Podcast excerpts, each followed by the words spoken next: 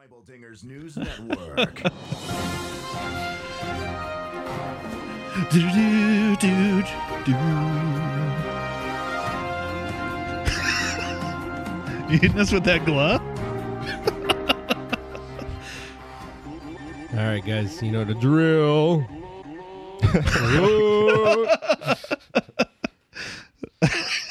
you hitting us with that glove? I gotta do this because let me tell you something. This episode's gonna be so heavy. Ooh. I gotta hit you with something light It's gonna be heavier to than get the. to get people laughing a little bit. You know, Yeah, for sure. as always, you know how we start the show: fake news or real news, Mm. which have been in the past fake or real headlines or whatever. We don't know how to play the game, but we're gonna play. But we're gonna play it anyway.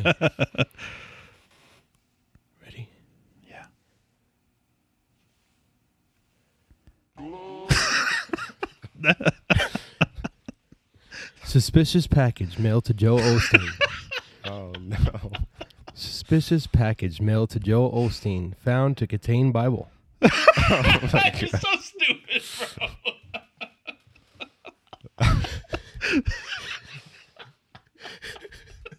Absolutely not, dude. There's no way that.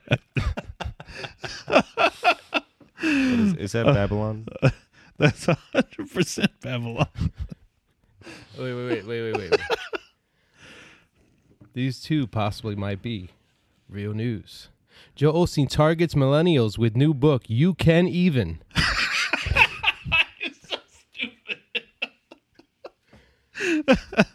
That's that's real news right there for sure.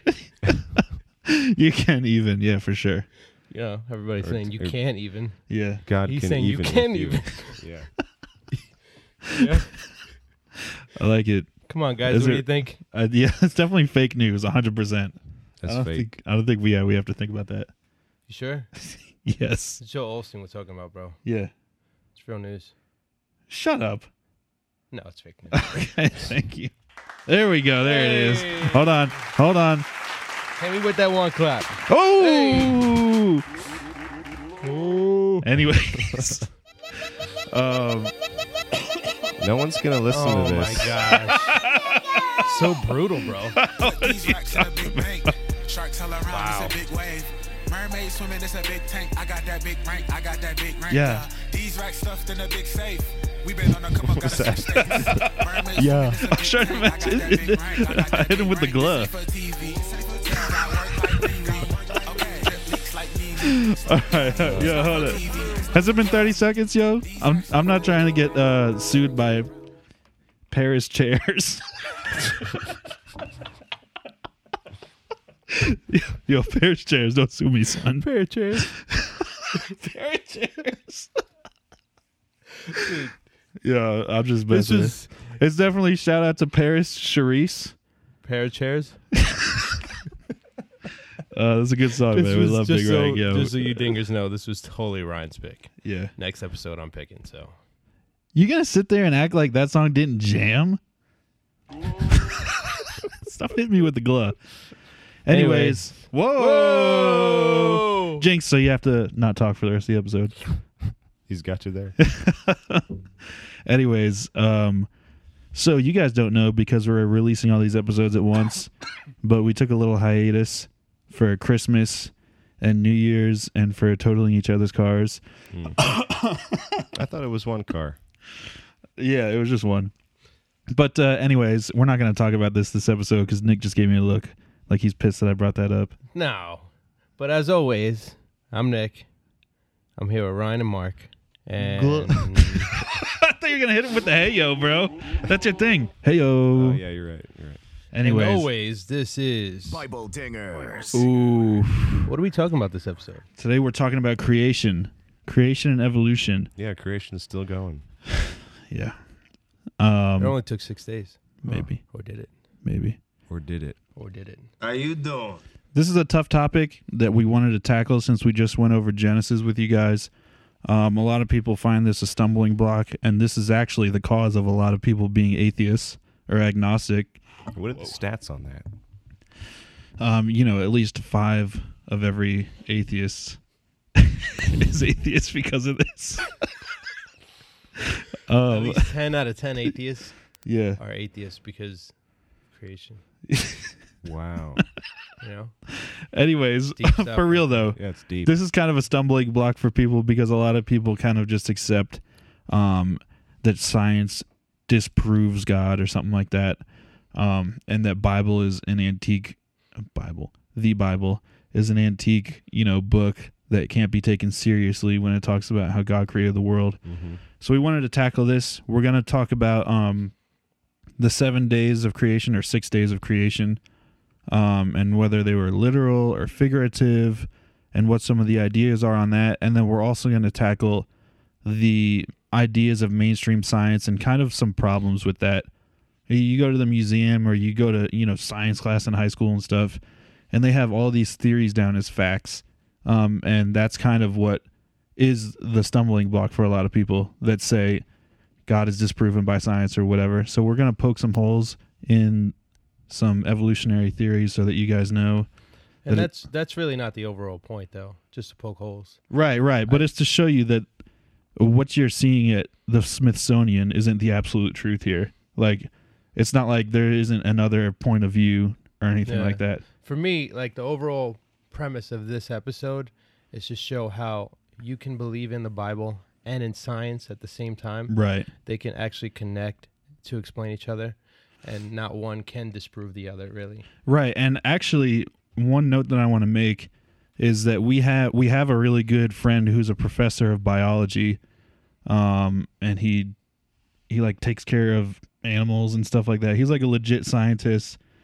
Um and we ran this by him and had him make his notes on on our episode notes so that we knew we were being um what's that word I'm looking for? Accurate. Accurate, No. deliberate. No, this is a good word. No, no. Not deliberate. Hey. It's time to move on. That's what that was. Anyways, so we can be uh you know what I'm trying to say. Yeah. Yeah, Uh, yeah, so we yeah, can be yeah. uh We can do that thing. uh, That thing. Uh, and thing. right, Joey, get on with it. So, you know, Houdini. Where'd your word go, bro? dude, I'm going to quit this podcast if I don't think of this word. All right, so we will talk about the theories of creation. In other words, there are some theories that that believe the earth is old, which could be anywhere from billions to hundreds of thousands of years old. And then there's young earth that believes that well, I mean, you could still be young earth and believe hundreds of thousands, but typically it's anywhere from 6 to 9,000 years old. Yeah, somewhere between Right. there. Mm-hmm. So each of these theories, like I said, they they differ in that way. Um, but we're gonna go through the pros and cons of each theory. Um, the first one is is historic creationism, that there is an undisclosed amount of time during verse one and two, and like we talked about the episode before last, the the differences between verse one and two create a lot of theories. People think that there's a contradiction.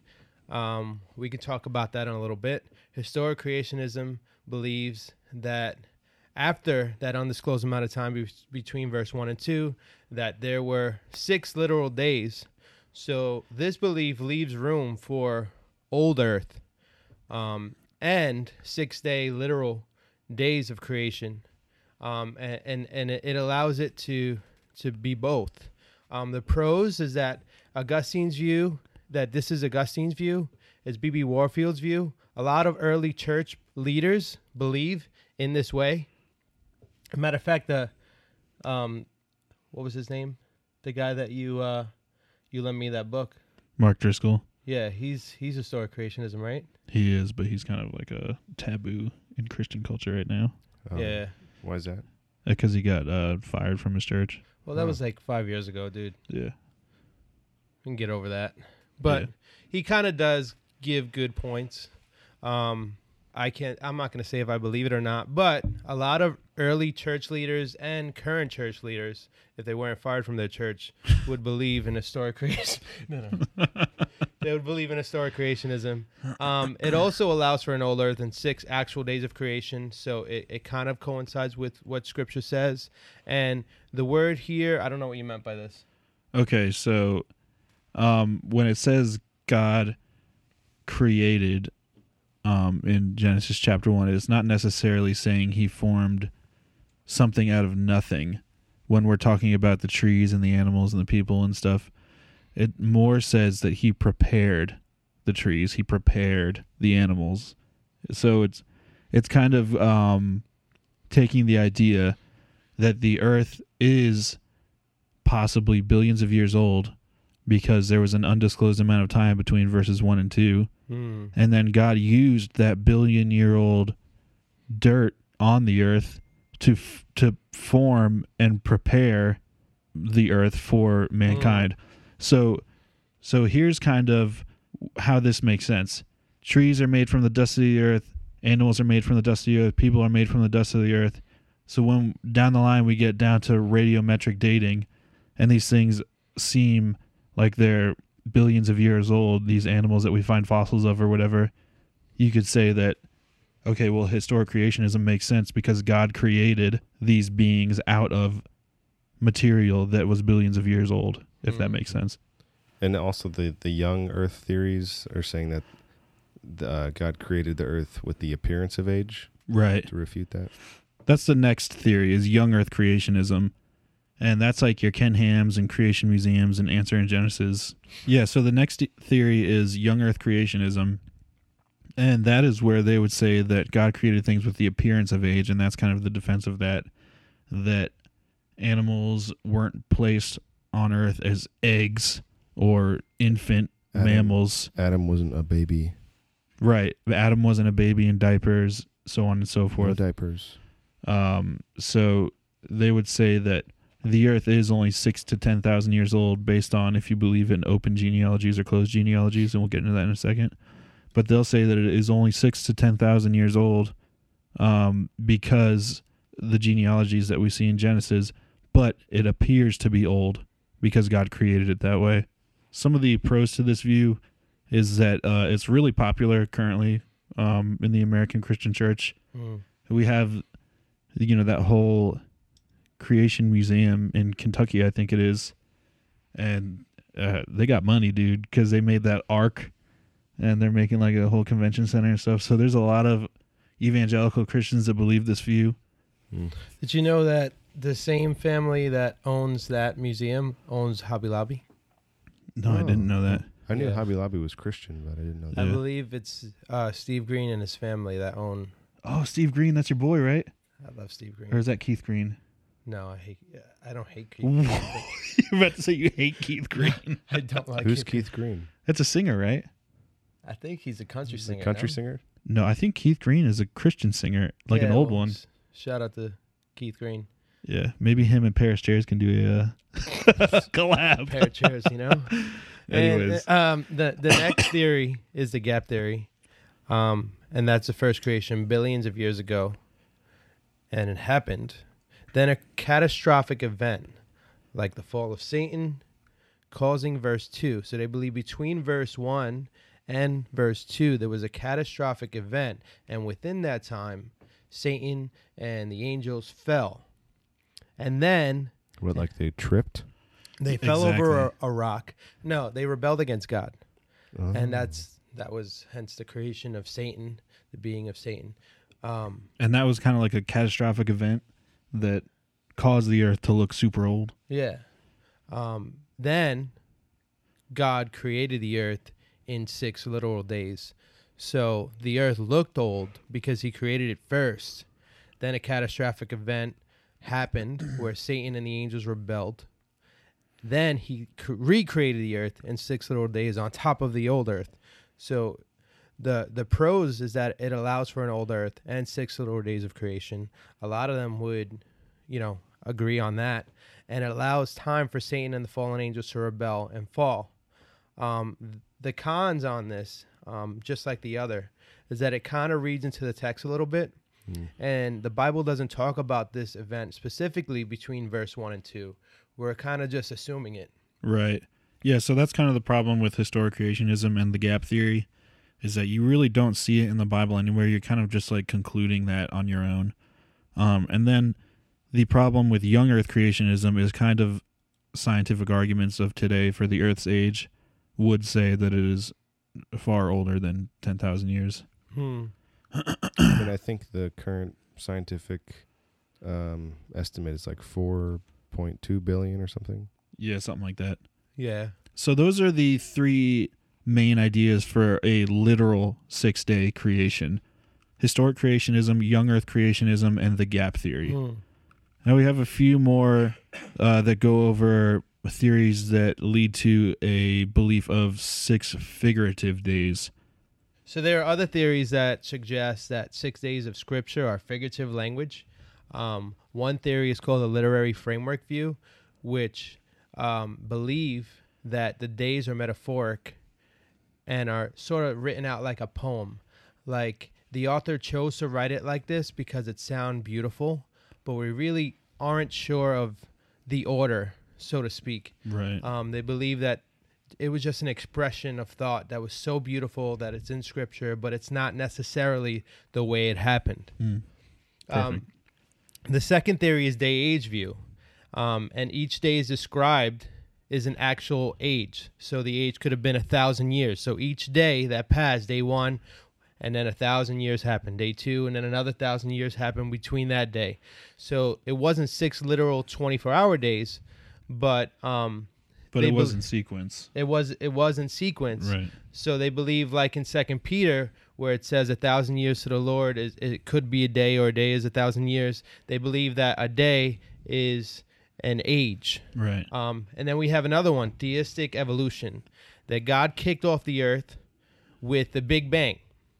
And then evolutionary processes as described by current mainstream science took over, then pulled back and allowed nature to take its course. Right. So that's kind of like deism, and we mentioned that in the Genesis episode. That this is kind of like God made everything happen in the beginning, and then let evolution take over, and hmm you know, man really did come from Neanderthals, and so on and so forth. We all have a common ancestor, you know, whatever. So he created the Big Bang theory essentially, Right. and, then, then and just then kinda walked like- away. The Big he's like, Bang. All right, Yeah. Not the show. Not the theory. Right. Not, the show. Or not the the show. show. Um, yeah, so the pros and cons for all three of these are kind of the same. The pro is that it does fit mainstream science's explanation for life. You know, it, it allows you to believe everything Mhm. uh, that they're saying right now. Some of the cons are that the Bible could definitely mean six literal 24 hour days. Um, the Pentateuch overall is more of a historical narrative book. It's not a poetic book such as like Psalms or Lamentations or something like that. Also, accepting an old Earth view like this, not necessarily an old Earth view, but more of a uh, a figurative view, Hmm. it could kind of entail believing the other things about mainstream science, such as what I described. uh, You know, men coming from hominids or whatever, and Hominin. hominin, whatever. And, you know, then you would also have to accept that animals were dying before there was sin in the world, so on and so forth. Um, so that's some of the cons to So believing these. So what what it comes down to is, do we believe, or i are there beliefs that suggest the Bible actually meant six 24 hour days? Right. And in Scripture, we see that the word yom is used. Yum, for- yum, yum, yum, yum. Yum yum yum yum. yum. Boy. So, yom, the Hebrew word yum yum yum yum, the Hebrew word used for days in Scripture can either mean a 12-hour day, a 24-hour day, or an indefinite period of time. But it's important to know how it's being used here in its context. What is a 12 hour day? So it just means like daytime. Oh, okay. Yeah, yom could mean like the day as, Mm, as opposed to the oh. night. Go. But I guess on there's that, 12 hours, right, in a daylight. I guess. It gets up in New Jersey at what, 7? And then it sets at like 2 o'clock, so that's like 12 hours. Two o'clock. So there's arguments for both sides that it could be literal 24 hours a day or it could be an age. Um, some of the arguments that it's an indefinite period of time is that Psalm 95 and Hebrews 4 both talk about God's rest, which was on the seventh day. And, and it talks about how we can enter into God's rest. So some people would say that that is us entering into the seventh day of creation. Does that make sense to you guys? No. So Psalm Psalm 95 and Hebrews 4 both speak about how you and I can enter into God's rest. So the argument is that God is still resting on his seventh day, that he created in six figurative days, and he's on his seventh figurative day, and we can also enter into that seventh day, entering his rest. Does that make sense? This is now? why I told you to own it because it, it kind of lost me a little bit. Yeah, what is his rest? We're gonna get into that.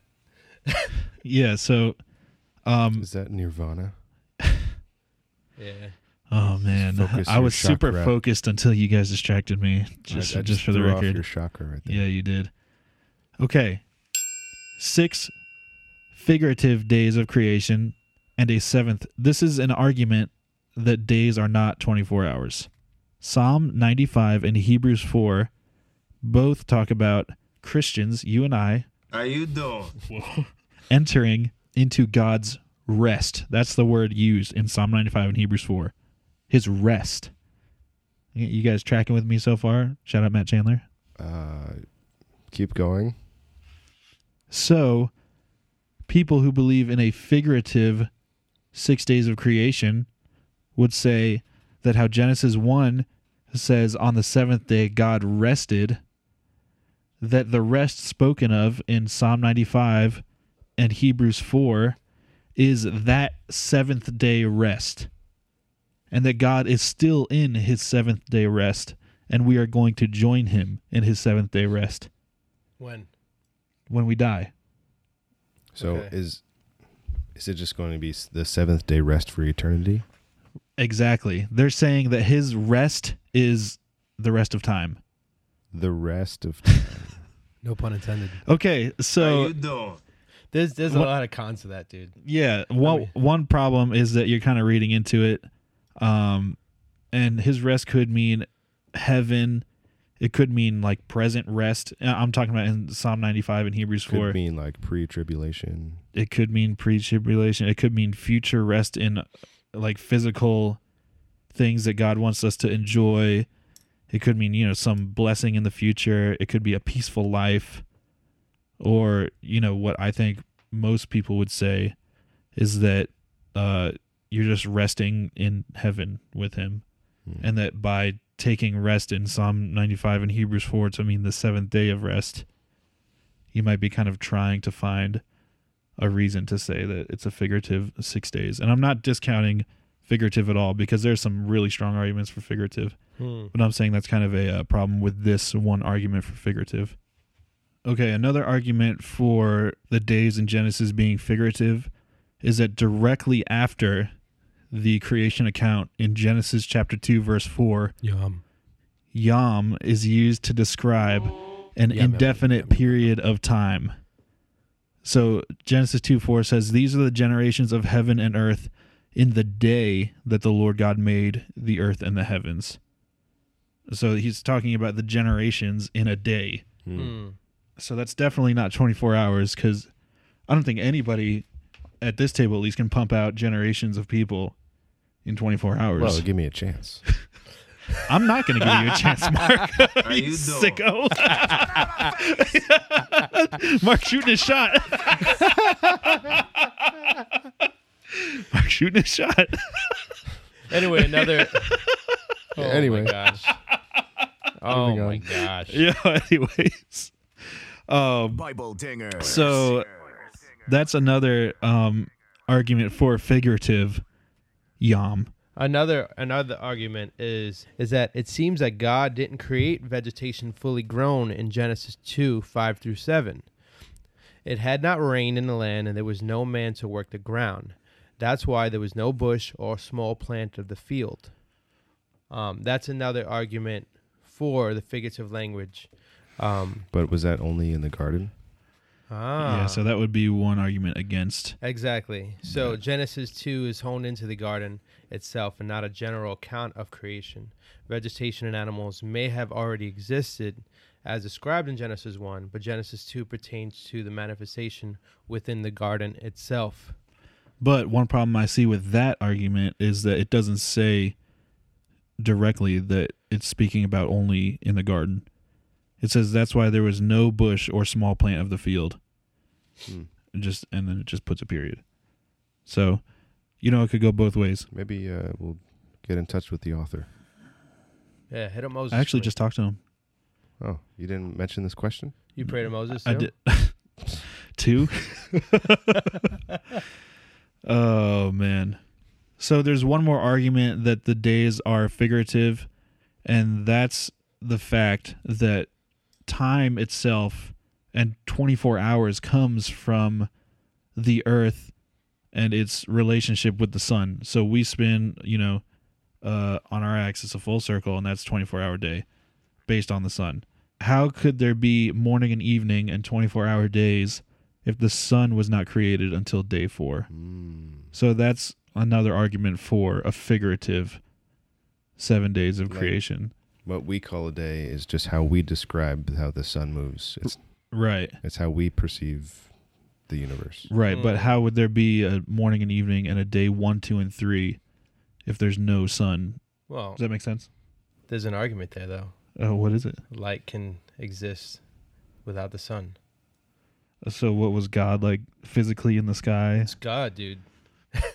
it's God. There, there are other things too. There, there are other forms of light Right. that exist, not just the sun. That I'm not saying that light couldn't have existed. I'm saying that it wouldn't be That measured what in a 24 hour what day. we measure as light because of the sun. right. There there's 24 hour days because of the physical sun in the sky. It's it was just a way that we came up with to describe days. Right. Hmm. Well, I think there's some arguments for six literal 24 hour days. Yeah, and we can go Sure. over those Let's now. go over them for a little bit. For sure, but they're wrong. I don't think so. I mean, it could they could be, they could not be. Oh, come on. We're gonna go over 'em. Whatever yom, the word yom, Yum, yum, yum. yum, yum, yum, yum, yum, yum, yum. It's delicious. Whenever yom is used with a numeral, for example, first day, second day, third day, and through the sixth day, it's used eh, with a numeral. It always means a 24 hour day. There aren't any exceptions. Yeah, all throughout Scripture, not one exception to that rule. And the second is that there was evening and morning was a Hebrew expression that referred always to 24 hour days. Um, Genesis 1:14 associates days, yoms, with years, reaffirming that this portion is narrative and describing literal 24 hour days. Yeah, so in Genesis 1:14, he's talking about the um the creation of the sun and the moon and stars. And it says, "And God said, let there be lights in the expanse of the heavens to separate the day from the night, and let them be for signs and for seasons and for days and years." Mm. So he's talking about literal 24-hour days against a literal 365 day year. Mm. Also, when God gave Israel the law, he told them to work six days and rest the seventh. This was to observe what verse 17 says It is a sign forever between me and the people of Israel that in six days the Lord made heaven and earth, and on the seventh day he rested, and he was refreshed. Israelites were to rest on the literal seventh day, just as God did. Right. Um, also, if the days were actually ages, or if they were just a general extended period of time, the sequence of creation is problematic. Plants that were created on the third day cannot survive without the sun, which was created on the fourth day, or insects that were created on the sixth day. They could have survived if they were made in 24 hour periods. Right. So uh, the idea there is that if it was sequential, but it was thousands of years in between the creation of these things, how is there plants on the third day, and then we have a thousand years before the sun comes in, when the plants need the sun to survive, and also need insects to survive Yeah. because they need to be pollinated, and they I weren't created until the sixth day. Um, that's that's kind of problematic for the reproduction of plants and so on and so forth. Hmm. Is there a theory about this being a pre-sin world? Of why that could work? Maybe I don't know what that theory is though. Hmm. But anyways, uh, that kind of goes back to God being the light or God having some kind of light source. Either way, um, our biology friend he pointed out that there has been a lot of um, There's a lot of research that have been experiments um, where plant growth was stimulated with other means of photo energy besides solar energy from the sun. And that's assuming that light or manifestation of light could exist without the sun. That means plants would have the sufficient light sources to um, to provide the necessary photosynthetic energy needed to to grow. Right. So that's kind of an argument back from a figurative 24 hours perspective that God was the light or he created some sort of light for these plants to grow over thousands of years without the sun being created. Hmm. Mark, you want to do it? And do what? Let's talk about science. Let's talk Science? about science, baby. Want to get Bill Nye on the show? Science. Bill Nye, the science guy. I think How Bill, you doing? Bill Nye's a Christian, right? Yeah, totally. Absolutely. Yeah. Bill New Year's Eve. So I want to point out that science, in its truest sense, is a verb. It's not a noun. Um, it's an action and a methodology that is performed. So would you say, do you science, bro? Right, exactly. And you wouldn't say that science goes against Christianity as if they were two sets of beliefs. Science is A tool. a tool that you can use. Um, it's not it's not a set of beliefs. So you can use this to support your atheistic views or agnostic views, or you could use it to prove your Buddhist views. Yeah. Or So I would I would like to add to that a little bit. If a tool can't disprove that you can't do something, so if you gave me a hammer and you said, "Here's a hammer," because you have a hammer, you can't build a house ever. Hmm. That's trying to use a tool to disprove the very existence of something, hmm. and you can't do that because there are other ways that you could build a house. Just because you just have a hammer doesn't mean someone else can't do it. So you can't use a tool to disprove anything. Hmm. It just it, you're utilizing it to do whatever you want to do with it. right. So Does that make sense? Yeah.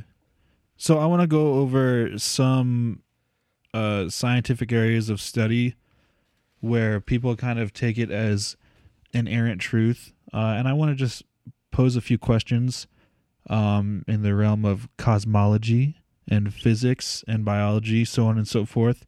So you guys put on your science hats if you're ready for this. Are they? Are they oh, did you just put it on? I did. Nice. That's the sound it makes. Yeah. So the first thing we're going to talk about is cosmology. You guys know what cosmology is? Yeah, it's the uh, Whoa! you know make, Talking about science. makeup and uh, lipstick. Right, yeah. So the study of lipstick really poked some holes in Christianity.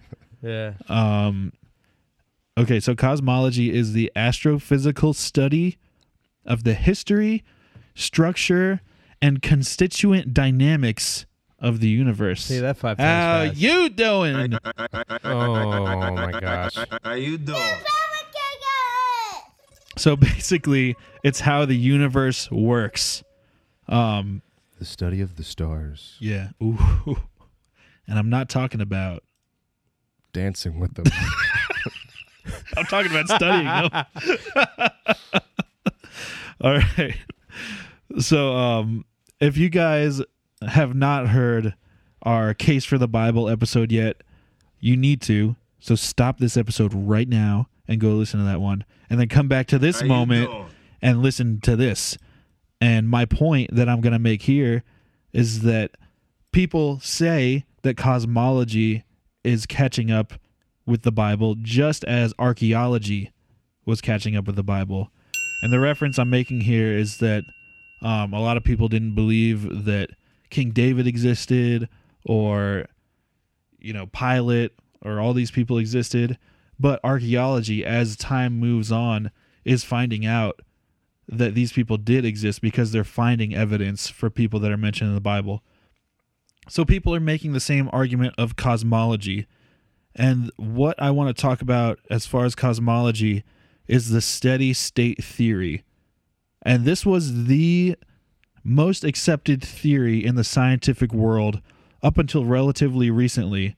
And the steady state theory was that the universe had no beginning, that it had always been, it was eternal, and that it was spontaneously creating over and over again. So galaxies were formed and they had already died and maybe civilizations of past lived and died and now it's just our turn and that the universe has been eternal. However, scientists now know that the universe definitely had a definite beginning.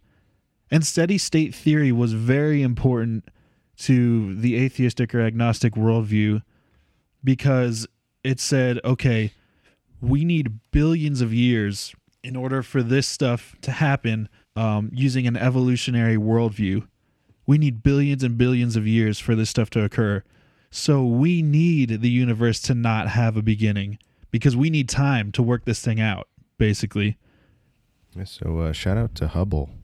Mm. He, he was the first guy to, um, I don't know, witness the universe expanding Right. with the UV rays or something. Right. So so steady state theory was the most common theory and all scientists held it. Well, not all of them. I, I don't want to say that, but it was the mainstream scientific theory. And So basically, in short, steady state theory believed that the universe always existed. right. hmm It just always existed. Right. And now science has caught up, you would say, with the Bible, and we know that the universe does have a definite starting point. hmm Um, and now science is trying to figure out, and I think they're kind of spinning their wheels here because I already know the answer. But science is trying to figure out how the universe started.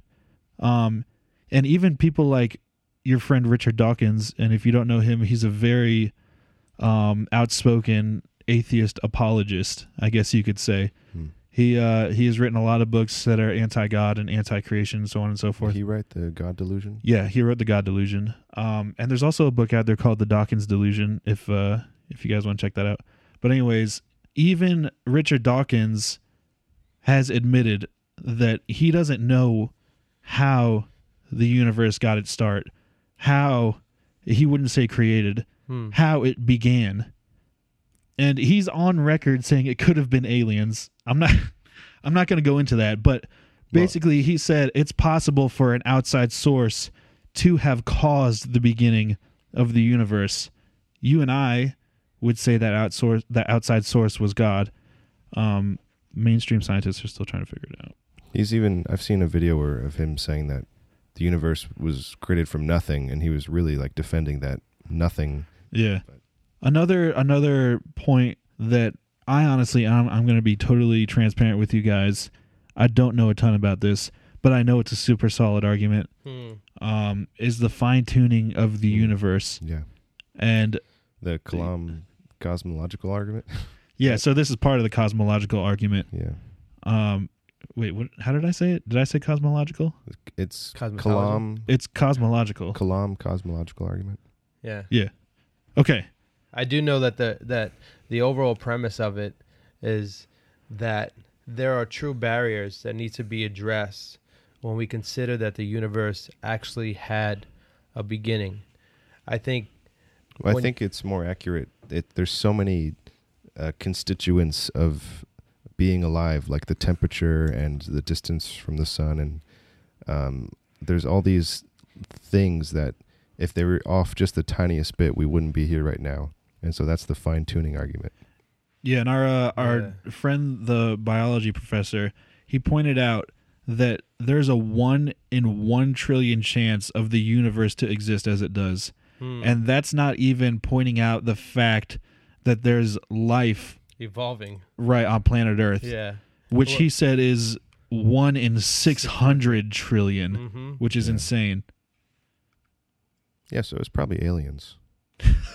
That sounds good. Either that, or I was thinking like a turtle with crystals on his back. Yeah. Yeah. I'm thinking that too. Yeah. Um. So the next, so that's cosmology. The next thing we want to talk about is physics and biochemistry. Nick, do you know what that is? Say yes or no. Yeah. Absolutely. Physics and biochemistry. yeah. What is That it? That was my major in college. oh, both of them. Yeah, both of them at Oh. the same time. Wow. So you One- double majored. One class taught both. Oh. Oh, you Yeah. took uh, one class for your major. Yeah. that's impressive. That's a great class. the. University of YouTube. No, no, no. Ooh. Physics. Physics is easy, bro. Come on. Yeah. Oh yeah, physics. How you doing? Oh, I thought that said psychics. I'm just joking. Physics and biochemistry. Psychics It's, and like, biochemistry. it's something light. It's just like you know, it's uh, it's just a study of molecules, DNA, and other microscopic systems. You know what I mean? It's just Yeah. How you doing? it's just something like Baby we don't even have to talk about it. Right, right. You know? But we're going to. You want to talk about abiogenesis? Abiogenesis is uh, what we're going to talk about for phys- Actually, our biology friend says abiogenesis. Does he? Yeah. Well, he's wrong. Well, you can ask him then. So he said to you Abiogenesis. abiogenesis. Yeah. How do you say it? Abiogenesis. Abiogenesis. Yeah, he that, said that doesn't sound right. Abio doesn't? He said abiogenesis. We literally just had a conversation on the phone last night about this specific topic. About abiogenesis? and he said abiogenesis because I was saying abiogenesis. you were not saying That Genesis. was I think it's abiogenesis. abiogenesis. both of our both of our screwed up pronunciation. Right. So this was a study of how life could have arisen from non living matter. So you need this to believe that there was not a creator. You need life to form on its own without anything intervening. Um, if you want to, you know, take on the atheistic worldview or whatever. Hmm. So, what I want to point out, and this is kind of just me bashing the theory, and it doesn't really have any kind of scientific weight, but it was born out of communist state regulated Soviet Union, um, Interesting. which, as you guys know, atheism was like the state religion Mhm. of the Soviet Union. So this was kind of a atheist communist funded study. Hmm. That's just me being a jerk and, and crapping on the theory. well, no, if that's a fact. Yeah, I mean it is fact, but it doesn't really speak to the science itself. Hmm. Anyways, according to this theory, we all came from a uh, a primordial soup Oh, I've heard this. is the uh is the term for it. Um and basically it just says that there was a collection of chemicals just floating around on on the earth. Hmm. Um they weren't alive, they were just chemicals. Um and Sopa. yeah. Which sounds delicious by the way. Oh no, you know I confused glove with yam just now. I thought it was going to say yam. Yum Yum, yum yum yum, yum yum. yum. We ne- we totally need one of those. Yeah, for sure. Um, so this theory says that there was a primordial soup or whatever, and it got acted upon by electrical discharges, and it's not just regular lightning. By the way, it's special lightning, What kind Of of, course. What kind of special ed? super special lightning. Which one? Also, what does primordial mean? It just means, um, you know, before mordial. Oh, thank you. or no, that's primordial. Yeah, Primordial. Primordial is yeah. mordial. when they cut it into three. Oh no, that's With a P. trimordial. that's definitely. When oh, they- you're thinking of They cut it bimordial. into three with a P. Oh, They okay. use a P and cut it into a three. Oh, Because you know how it's shaped like a pizza cutter? yes. Oh, the soup is. P. Oh, oh, I get it. Okay, You know what I mean? yeah, for sure. Anyways, so We're, we're a bunch of scientists. I really want to get back to this this. has been so helpful. yeah, for sure. Yeah. So, anyways, this this little lake of chemicals, you could say, was shocked by some special electric discharges that came through the atmosphere and created some minuscule little single-celled organisms Mhm. Hmm. that lived in this Yeah. little soup. Yeah. What are the fine tuning chances of that? Oof. Not very strong. How you also, uh, primordial means existing at or from the beginning of time. That's what I figured. Yeah. That's yeah, before said. mordial, Yeah, and that's what Nick mordial is time. Yeah. That's what I said. Yeah. I'm happy So- we're all on the same page. This experiment was done in 1952 in the USSR, and it utilized an atmosphere which many scientists of the time believed to be correct for the time period they were trying to recreate. But modern scientists would say that that is not the correct atmosphere for the early universe, or not universe, for the early Earth. The atmosphere that they used in the experiments consisted of water vapor, methane, ammonia, and hydrogen. Uh, and they were actually able to produce some amino acids through the experiments. Hmm. So they took these chemicals, they surrounded it by this atmosphere, they shocked it with some special lightning, and they created life you could say, w- with these experiments.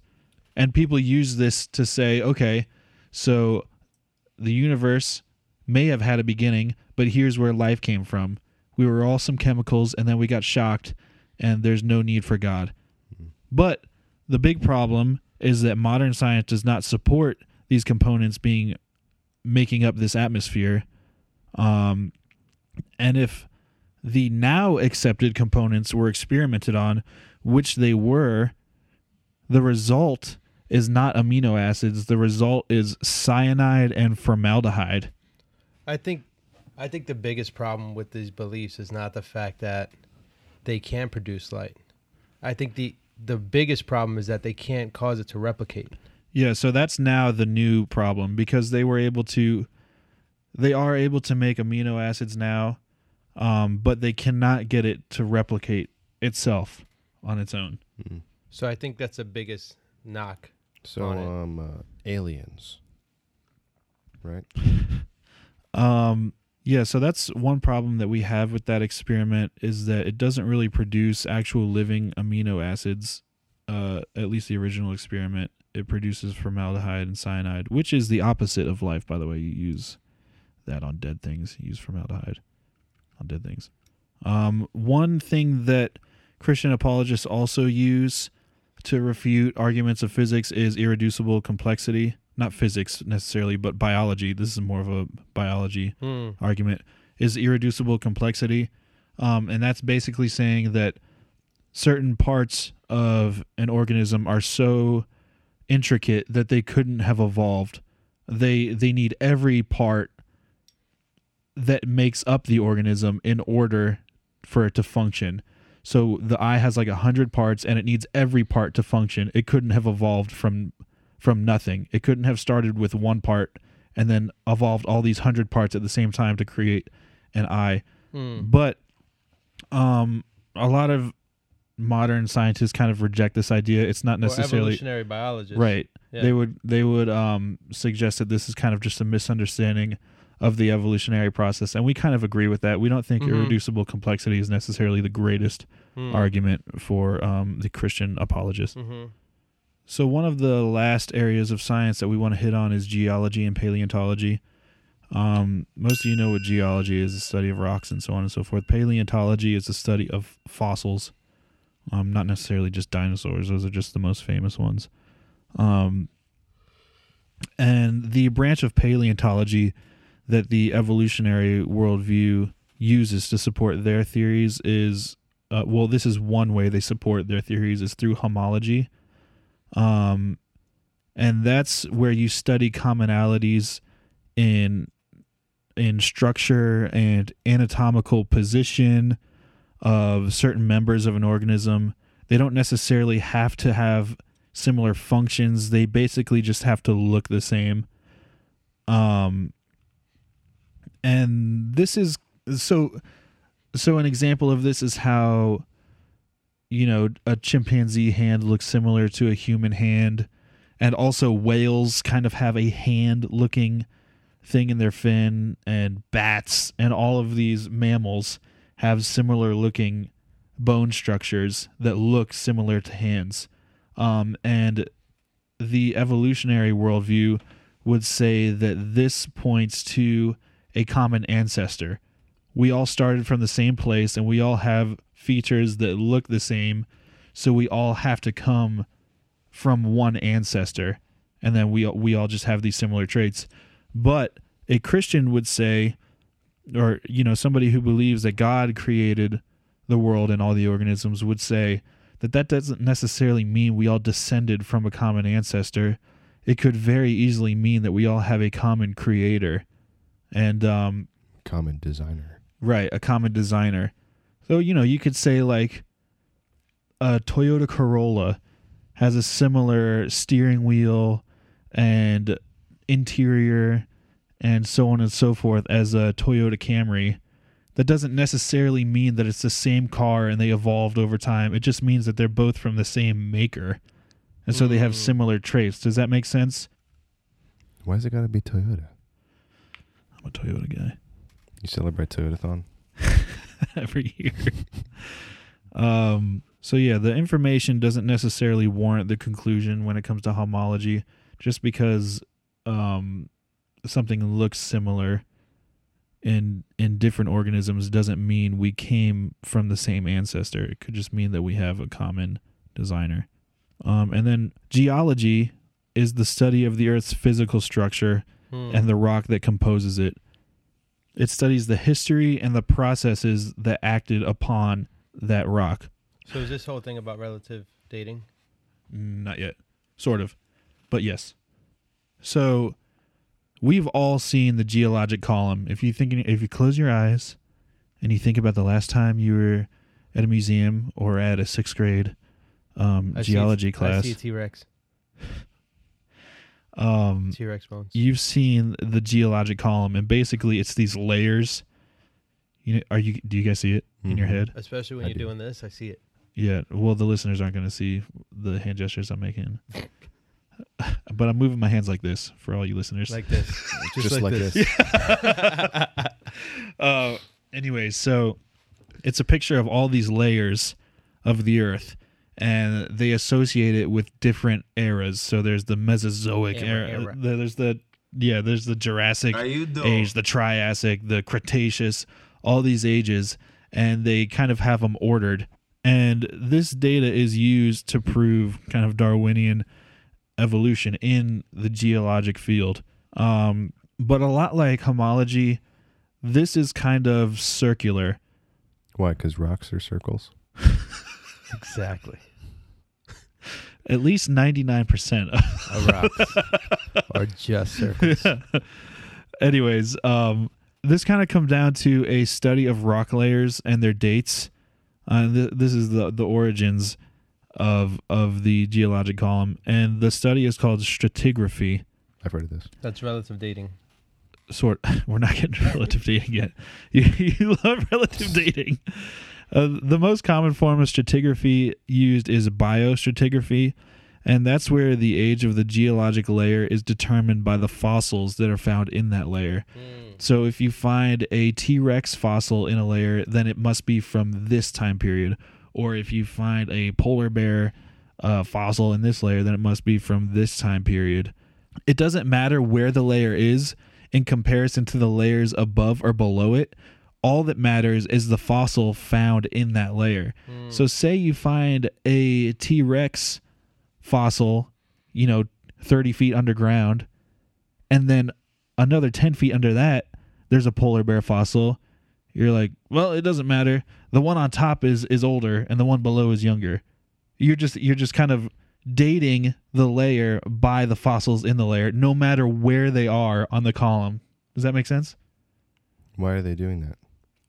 It's called nick what, what is it called oh my god here we go Relative dating. Ooh, so that's called relative dating. So every layer of the earth Strata. has a predetermined era that these fossils are already assigned to. We have a fossil record and they're already assigned to certain time periods.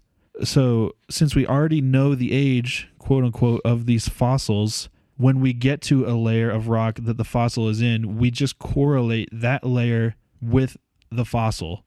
Is this is this making sense? Is it? It's because if they find a T Rex fossil, they're just going to assume it was that time period instead of looking Right, where, that's- where it actually sits in the earth. Correct. So, yeah, so the position of the layer in the earth does not matter. What matters is the fossil that was found in that layer of the earth.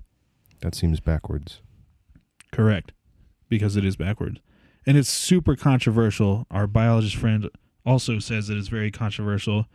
There's been a lot of instances where earthquakes and other geographic anomalies have caused disruption to the layers. So when you see the geologic column at a museum or in a textbook or whatever, an important point is there is nowhere on the earth that looks like that where the layers are uniform and go from oldest to newest and they're all there.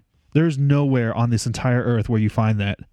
Um, and another huge problem with the geologic column is that this was created in the 1800s, which was far before any kind of The peak of science.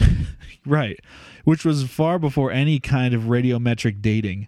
So we're going off of these time frames which were thought up in the 1800s and we're saying okay, in the 1800s they told me that this T-Rex is 10 million years old and so this layer is 10 million years old because we found T-Rex fossil in it. So the uh the argument Well, it's really about approximations. It's not about absolute times. right, yeah, yeah, so they wouldn't say this to this year It has to be this year. It just it's good for approximations. Right. And I Just actually to stay true to science. That's why I'm saying that. Yeah, yeah. So I actually pulled a quote directly off of a website of a, a legit university about the geologic column.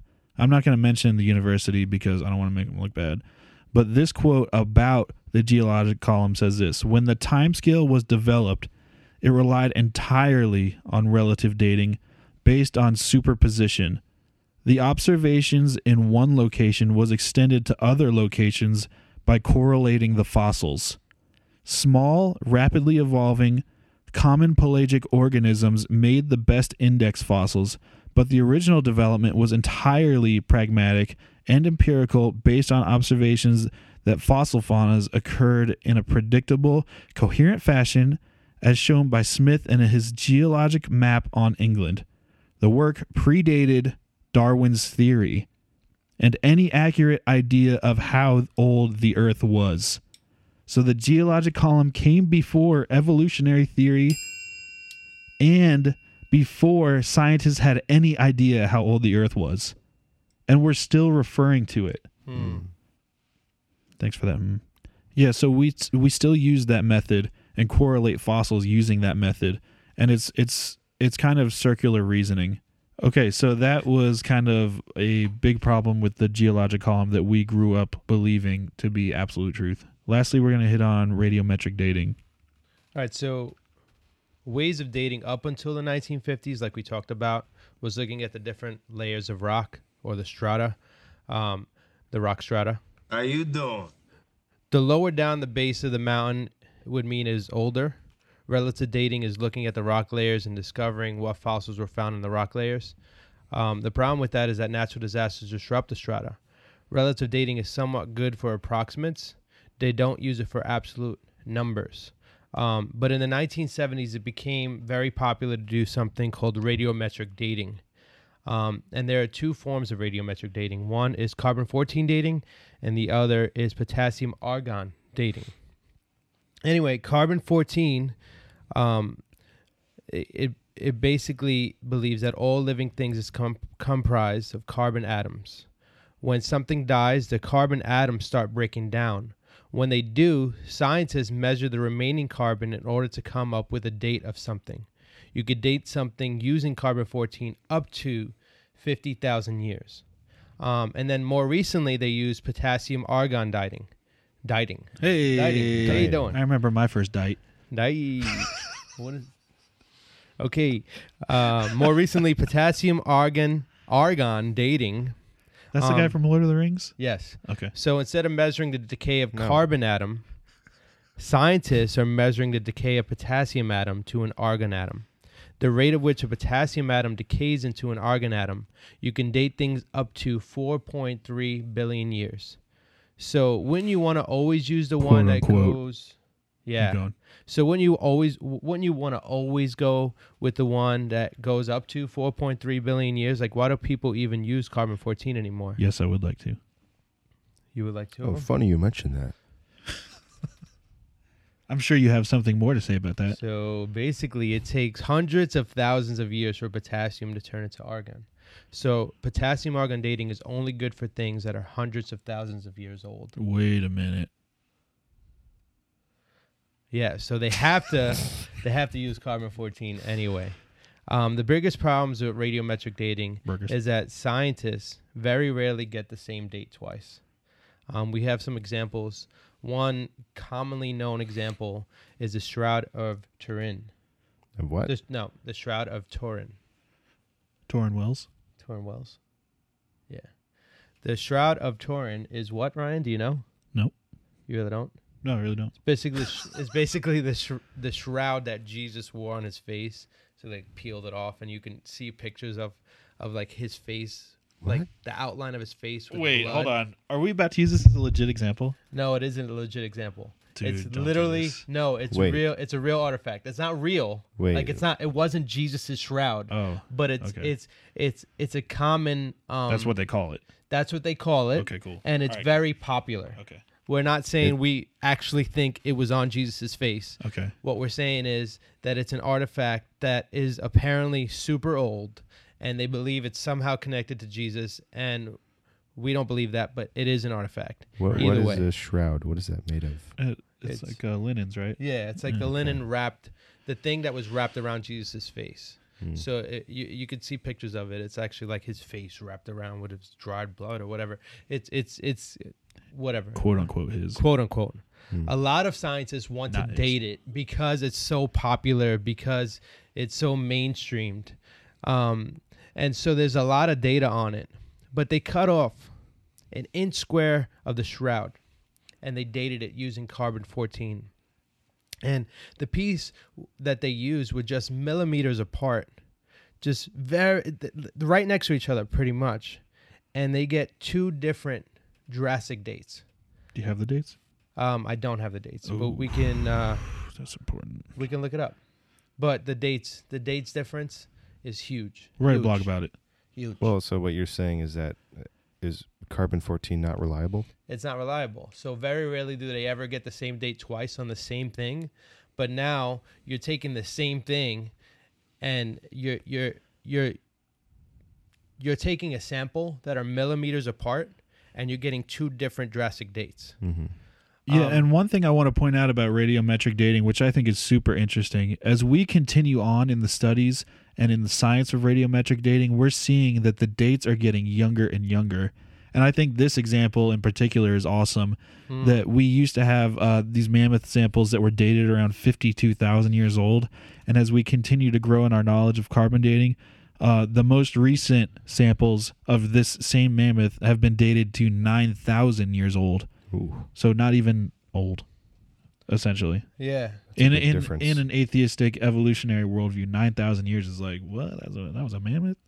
You know what I'm saying? Yeah, another another um, thing wrong with radiometric dating in regards to potassium argon dating is that there's this site in Russia where they test atomic bombs, and scientists knew the date of a planted tree on the site, um, and we see that that exposure to radiation can impact the dates that they get from these tests. Right. So after the atomic bomb testing, scientists so happened to date the same tree again.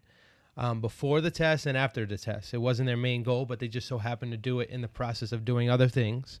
Um, they redated the tree, and um, they got date on that tree anywhere between fifty thousand years old or more. Um, and according to reality, the tree was only fifty to hundred years old. Wow. Um, so we know that the Earth, through its history, has been hit with a lot of radiation. I mean, so much radiation just comes from the sun alone. That's what I'm saying. So if we know that, and we know that radiation changes dates on using radiometric dating, then how can the dates from radiometric dating be reliable? Oh, that's a very interesting point. Hmm. Yeah, so we make all these points, um, not necessarily just to say that science is stupid and you shouldn't be reading and you shouldn't be reading, you know, your science textbooks or or whatever.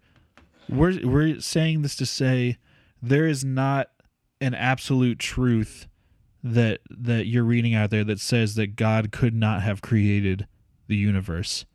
Uh, the, these Well, it's a popular refutation is that people think that science has disproven God at this point. Right. And what we're trying to say is those arguments against God are not good arguments, essentially, is what we were doing in this last portion of the episode. It's not as conclusive as people like to make it seem. Right, exactly. Um, even if radiometric dating was accurate and the Earth was billions of years old, we don't necessarily have to throw out God as creating the universe, like we went over the figurative six days and the, all the possibilities of how God could have created the Earth and it still be old. Science does not disprove that God created the world, and I think that's that's conclusive enough to say it does not disprove God's existence. And you could also make cases that using science correctly and making correct conclusions can easily prove God's existence. Hmm. It can homology points to a common creator. Um, the Big Bang Theory, you could say, points to God creating everything in an instant like that. So yeah, we we say all this to say it's a big topic. Um, I'm sure your brains are Yeah. are a primordial soup right now. and we're Ooh. super happy that you stuck with us Primordial throughout super this entire happy. episode. We hope you learned a little bit. Um, if not, we hope you learned a lot. Mm. Um, we tried our best to give you this material. I, we know it's heavy, um, but next episode we're going to be talking about Exodus and going back to our regularly scheduled program where we're going through each book of the Bible. Um, we look forward to doing that episode, and we hope you keep listening. Yeah, so uh, if you guys want to get in contact with us, hit us up at Bible Dingers on Twitter, Instagram. We're kind of on Facebook, but not really. Um, you can also hit the us up. website. Yeah, you can also hit us up on www.bibledingers.com. And when you are there, give the likes. give us the likes. Don't pass Don't and pass scroll. and scroll. Hey. Bible. Hold up. Bible Oh, in up and on this thing. Up and on this thing. Love you guys. We love you guys. You just had to trump my love you guys and had to throw your love you guys on top of my love you guys. Well, we can keep loving.